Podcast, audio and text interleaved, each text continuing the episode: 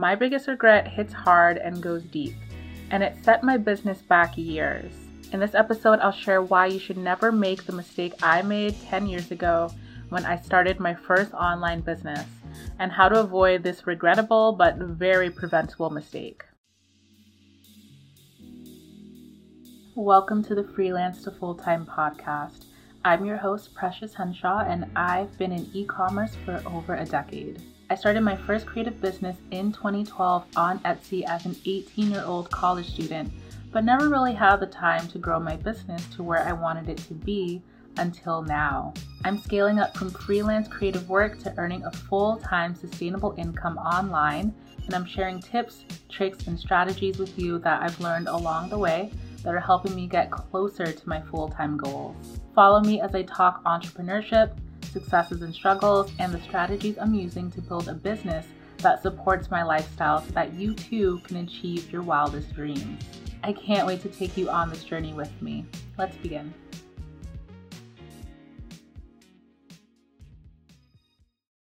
Hey, friend, thanks for tuning into the Freelance to Full Time podcast. What's your biggest regret related to your business? My biggest regret hits hard and goes deep, and it set my business back years. In this episode, I'll share why you should never make the mistake I made 10 years ago when I started my first online business and how to avoid this regrettable but very preventable mistake. But before I get into this episode, if you have found this podcast helpful and inspiring in your journey, if you learned something new or I gave you an idea that helped you in your business, could you kindly take a few seconds to leave a review on Spotify, Apple Podcasts, wherever you're listening, or leave a like and a comment on YouTube if that's where you're watching? This tells the platform that you find my podcast valuable and it helps my podcast rank higher so that more creatives like you can find it. I really appreciate it and I love to shout out the people who leave comments and reviews, and I can't wait to shout you out when I read yours. I love this DM from one of my Nigerian listeners, I'm Nigerian too, about what it takes to host and traffic a website. I made two episodes inspired by this DM. They are episodes 27 and 28 on building a website and how to drive traffic to it. I really hope those help and best of luck to you. So, my biggest regret is completely preventable and it set my business back many years. It has to do with wanting to please others and listening to outside voices instead of following my own intuition and calling. Here's the backstory.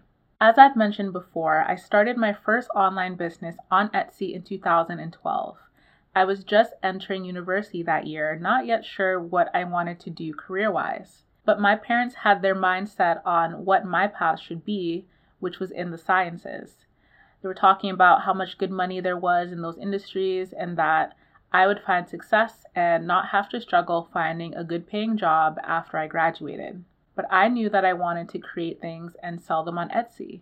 At the time, it was hair accessories and knitted beanies for the winter. Later, it would be artwork and eventually graphic designs. I've always been a creative person. I was always into DIY and making things with my hands, and it didn't really matter what I was making necessarily, just as long as I got to create something.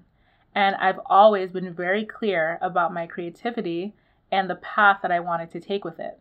Nothing else really interested me. I knew it would take a long time to build a creative business, but that was the path that I was set on. However, I had the voices around me from my relatives telling me that science was the way to go career wise. The sciences definitely were interesting. I was curious about the natural world. I've always enjoyed my science classes and I liked learning about microbiology specifically, but I've never ever pictured myself going into those fields. But it seemed like, according to the voices around me, I would not be successful unless I went into that field or something similar. So I decided to pursue both. I did my bachelor's and my master's in microbiology, and I had my Etsy business on the side. This meant that my Etsy store could only be active a couple months a year because the rest of the time I was busy studying. And throughout that time, I was miserable because even though science piqued my interest, I was only studying it for a grade and a GPA that would determine a career path that I wasn't even interested in. But whenever it was time for me to make things for my Etsy store, that's when I lit up because that's what I'm supposed to be doing. That's my calling. And when you're stuck doing something that you weren't meant to do, that's not your calling, it causes dissension within you. And that's exactly what I experienced throughout university. Just nonstop feelings of confusion about what I was going to do when I graduated, anger that the supposed right path was not the path I wanted to take, and sadness when my grades started to fluctuate because now nothing could hold my interest and studying became less of a priority. And when my grades did drop, that caused anxiety about the future and my ability to get a job. So then I had to discover ways to improve my testing. That was one of the first times that I used time management skills to be more efficient about how I studied and took notes and this ended up helping me test better. So even though I didn't really want to be studying this, my grades got better and better, but even after scoring high, those negative feelings never went away. Fast forward to graduating and starting to work in the industry. I ended up graduating cum laude for my Bachelor's of Science degree with a GPA of 3.2, and summa cum laude for my master's, which is like the highest honors, a GPA of 3.7 and above. But even after all those academic achievements, I still wasn't that happy and I still experienced that cognitive dissonance about my career path in the sciences. It still didn't feel right. Between graduation and working at my first job in the industry, I continued working on my store and building my brand. Then, when I started working, again, my time to work on my business became more limited, and I could only work on my business in the evenings. And throughout my time working in the industry, I still experienced that dissonance within myself. I felt like I didn't belong there, despite studying that subject and having hands on experience in the lab. I still had feelings of confusion, but instead, this confusion was geared toward my future in that industry and that dreaded question of where I see myself in five years. I've never had an answer to that, ever, because I don't see myself working in that industry and I never did because that's not where I belong. I had feelings of anger and resentment because I was working a 9 to 5 job that didn't satisfy me and I was merely a worker helping build somebody else's business instead of having my full days to build my own. The first couple months at a job would be okay, but then after that, I was over it and ready to move on to something else because ultimately, that's not what I was supposed to be doing. That was not my calling. I would start to dread having to come in. I dreaded having to answer to managers and get their permission for time off. And the environment would feel stressful and like I was trapped in a place I didn't want to be. Has that ever happened to you before? Fast forward to last year, I worked my way up the corporate ladder and I landed a six figure position and a pretty flexible one, which I talk more about in episode 32 how I negotiated my salary and the interview process and all of that. And now I have the most time to work on my business than I've ever had. And guess what? Just like every other job I've ever had in the industry, after that six month mark, I was over it and I was ready to move on to something else. I started to dread coming in, and that feeling of anxiety crept in again, just like it had when I first started studying for this industry that I didn't want to be in, but that everybody told me was the right place to be. I came to the realization that it doesn't matter where I work. This was a repeating pattern, and it was telling me something. It was a sign that I should not be working in this industry. This is not where I belong. The only thing that will eliminate those negative feelings and make me love waking up to work every single day will be being a full time business owner and nothing less.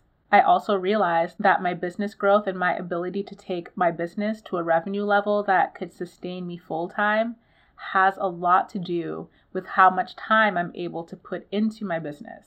Now that I do have a lot of time each week to work on my business, I'm seeing exponential growth that I was never able to see because the best parts of my day and mostly all of my day were sucked out by my 9 to 5s. And that's when I realized my biggest regret was listening to those outside voices who told me that I should be working in the scientific industry. I wasted years studying for a career path that I had no passion in when I could have spent those years exponentially growing my business the way I'm doing right now. And if I had started back then with the time that I have now, can you imagine where my business would be today?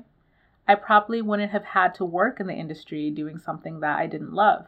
I could have been living the satisfying life of my dreams where I got to work on the business that I loved and that brought in enough money to support me, set my schedule, and wake up when I wanted and do what I wanted with my day and not have to answer to anyone. And if you continue to listen to the other people, including your family, about what your life path should be when their ideas don't align with you, you can find yourself in a very miserable place wondering how you could have possibly wasted all that time doing something so far out of alignment with your goals and dreams and the way you see your life.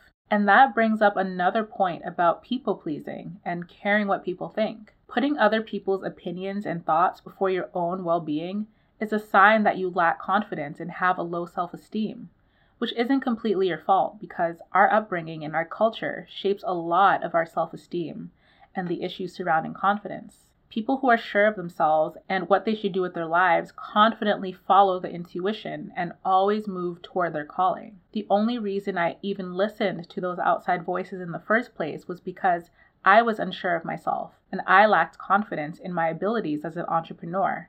And those voices made me feel that way. They told me that being a business owner was too hard and that the income was too unpredictable and that it was too risky and the sciences was a safer path. That's where my lack of self esteem came from. Once I realized that other people were holding me back from my potential, that's when I started to see unbelievable personal growth and also me moving closer and closer to my personal goals. As soon as I blocked out all of those outside voices telling me what I should be doing, my mindset was able to shift toward abundance and attracting the money and the opportunities I wanted my way by taking action on my own intuition. And if you find yourself in a similar position, that's what it's going to have to take. All those outside voices, all those outside opinions have to be eliminated. Ask yourself, what do you want? Your intuition will tell you what. And don't feel guilty about moving toward your path because if you don't follow your path, those negative feelings, that cognitive dissonance, and sense of unbelonging will rise up because you're doing something out of alignment.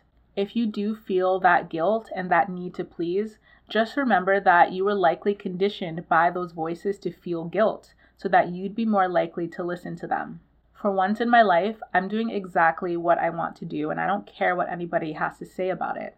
It's my life to live and I have the right to be happy, and that means I'm being a full time entrepreneur, period. So, friend, who are the outside voices telling you to take a path that doesn't align with your goals? What do you need to do to successfully eliminate those voices so that you can move forward doing what you want in confidence? What are your business goals and how can I help you get to where you want to be? Let me know by leaving a comment below or by sharing your thoughts with me on Instagram at freelance to full time. And until next time, take care.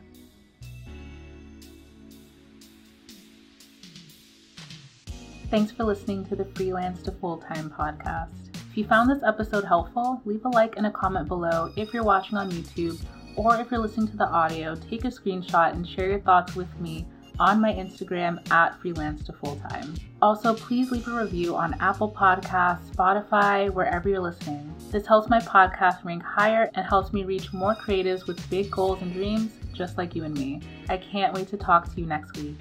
Until next time, friend, take care.